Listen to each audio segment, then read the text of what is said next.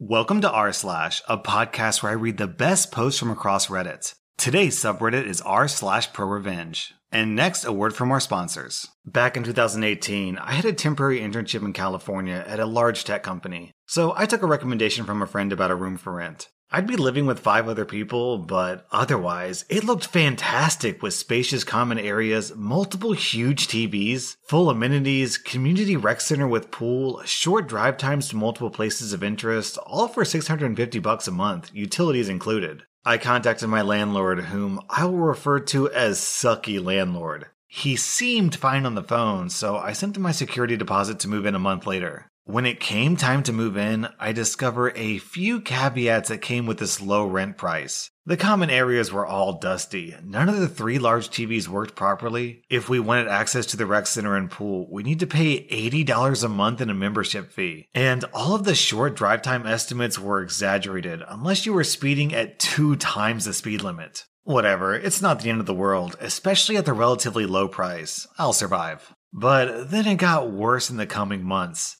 Sucky landlord decided to charge us an extra 20 bucks a month for paper towels and public cleaning supplies. Also, Sucky landlord only checked the community mailbox once a week when he was in town and refused to trust anybody with the mailbox key. As it starts to roll into summer in June, Sucky landlord decided that AC cost too much and we were using too much, so he removed the thermostat from the wall. Um, okay. One day, some of us tenants confronted him when he was at the house, since Sucky Landlord also slept at the house about one day a week. And I'll never forget his words as he rushed out of the house. It's legal for me to do it, and I don't care since I don't have to live here. Well, sir, F you. I'm tilted as anything at this guy's obvious money grab from six tenants. Well, it turns out he's right. He legally doesn't need to provide air conditioning. So the next day, I purchase a high BTU freestanding portable air conditioner that exhausts out the window. Holy cow, this thing was a luxury. Of course, I pump my room to 65 degrees Fahrenheit, the lowest setting.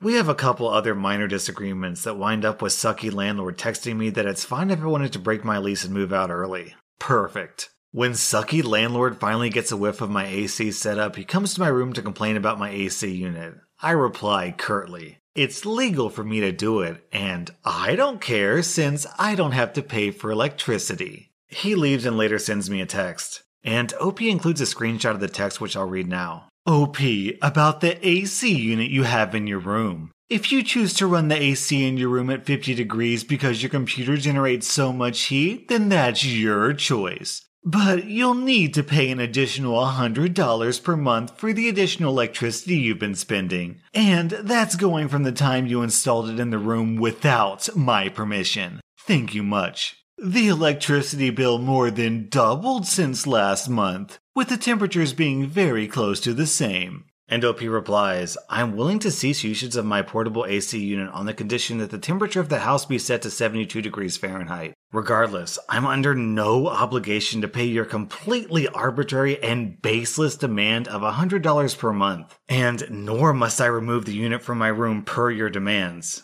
You can request, but not demand that I pay for a portion of any utility bill, regardless of your opinions. I don't appreciate it when you knowingly try to overstep your authority as a landlord and demand compliance to arbitrary policies that you have completely imagined out of thin air. I am very disappointed in you. And now back to the story. Unbeknownst to Sucky Landlord, I'm taking his move out offer seriously, and this whole time I've been rallying the troops. All the tenants have been upset about everyone's living situation, so with some minor encouragement, I managed to convince two of the other six tenants to move out at the same time as me. They were on a month to month arrangement. I finally submit all of our notices of intent to vacate at the same time, barely a week after my previous conversation with Sucky Landlord. He's pissed. He was just trying to get me out of the house, but now he has three rooms to fill instead of just one. I ask about my legally mandated pre move out inspection. In no uncertain terms, he told me to go F myself. He told me he's too busy to perform an inspection.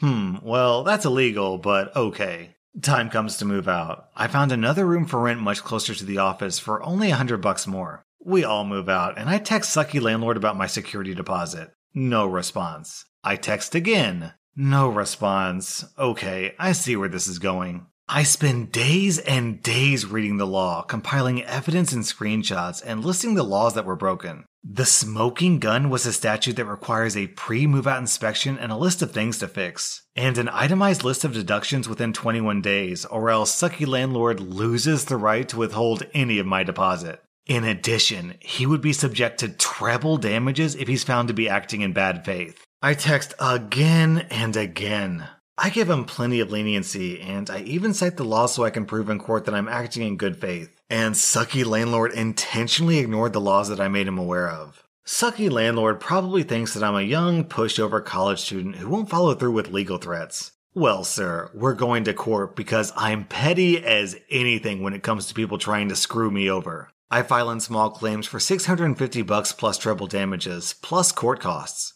Sucky landlord files a counterclaim of $2,000 for damages to the property claiming I caused flooding and I broke the microwave. Okay, buddy. In response, I gather testimonies from three of the other tenants and I build my case into a 40 page packet of evidence, complete with page numbers, a table of contents, and descriptions for every screenshot and photo. I make three copies of everything and submit it to the court and the defendant, Sucky Landlord. He starts filing requests to postpone the trial. He cites a doctor's appointment and the motion is granted. The court date is rescheduled for a month later in December, but still before I fly home. The new court date approaches, and he files another request to postpone, citing another doctor's appointment. Somehow, that motion is granted as well, and we're rescheduled yet again to January. Darn. January rolls around, and surprise, surprise, guess who's got another doctor's appointment conveniently on the exact same day of the trial? Denied. The court finally got off his BS and denied the motion because he can't prove he scheduled the doctor's appointment prior to the court date being moved. Welp, I'm not in California anymore. I'm across the country on the East Coast. Sucky landlord thinks that if I'm no longer in the state, he'll automatically win since I'm not willing to fly back to California. Well, unbeknownst to Sucky landlord, California courts offer an option to appear by telephone. Haha. Court day comes and I get the call. I'm sworn in and then connected to the court. I'm given time to present my case. Unfortunately, I didn't prepare a script, so I kinda summarize the events and explain why I deserve the money. Then, Sucky Landlord gets time to defend himself and explain his counterclaim. He hasn't prepared anything either, and he ends up rambling about random stuff that doesn't help his case at all. For example, he spends a lot of time explaining how another one of his tenants was sucky and so his behavior was justified. He doesn't even have a sliver of evidence for his counterclaim when the judge asks for it. The judge asks a few more questions and announces that he'll review the evidence and we'll get the decision in the mail. A couple weeks later, I get the judgment saying I'm owed 650 bucks. Sucky landlord gets nothing. Well, darn, no treble damages for me. However, it's just my luck the sucky landlord is a piece of garbage and won't accept defeat. He files an appeal for who knows what. It's granted. Redo trial is scheduled for May. This time, I'm 10 times more prepared. Once again, I'm sworn in and then they connect me to the courtroom speaker. This time, I have a hashed out script that I read, making sure to emphasize how often I inform Sucky Landlord of the law, how often Sucky Landlord knowingly broke the law, and how I offered so much leniency and so many opportunities to do the right thing. Once again, Sucky Landlord doesn't prepare anything, but instead rambles on so much that even the judge tells him to get back on track multiple times. Sucky Landlord claims I caused water damage and had to replace all the carpets. The judge asks for an invoice or receipt. He has none. Sucky landlord claims I broke the microwave, so the judge reads him the three witness statements that all state I didn't break the microwave. Sucky landlord says they're all lying. He still has no evidence whatsoever. At this point, the judge clearly sounds done with his garbage and says we'll get his decision in the mail and the call ends. A couple of weeks later, I get the judgment.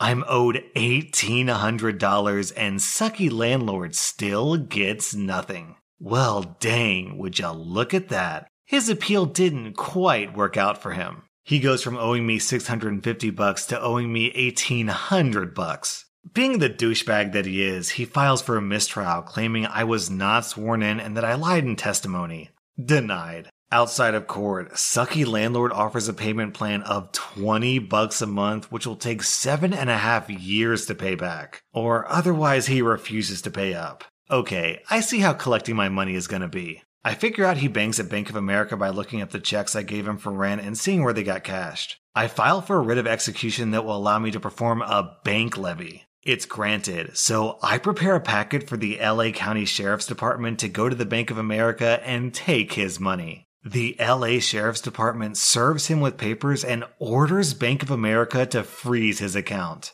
After his allotted time of 30 days to contest the seizure, the sheriff sees his money, plus 10% APY interest, plus sheriff's fees. I finally get the glorious check in the mail, 20 months after moving out. I'll probably frame it. Total $1,893.91.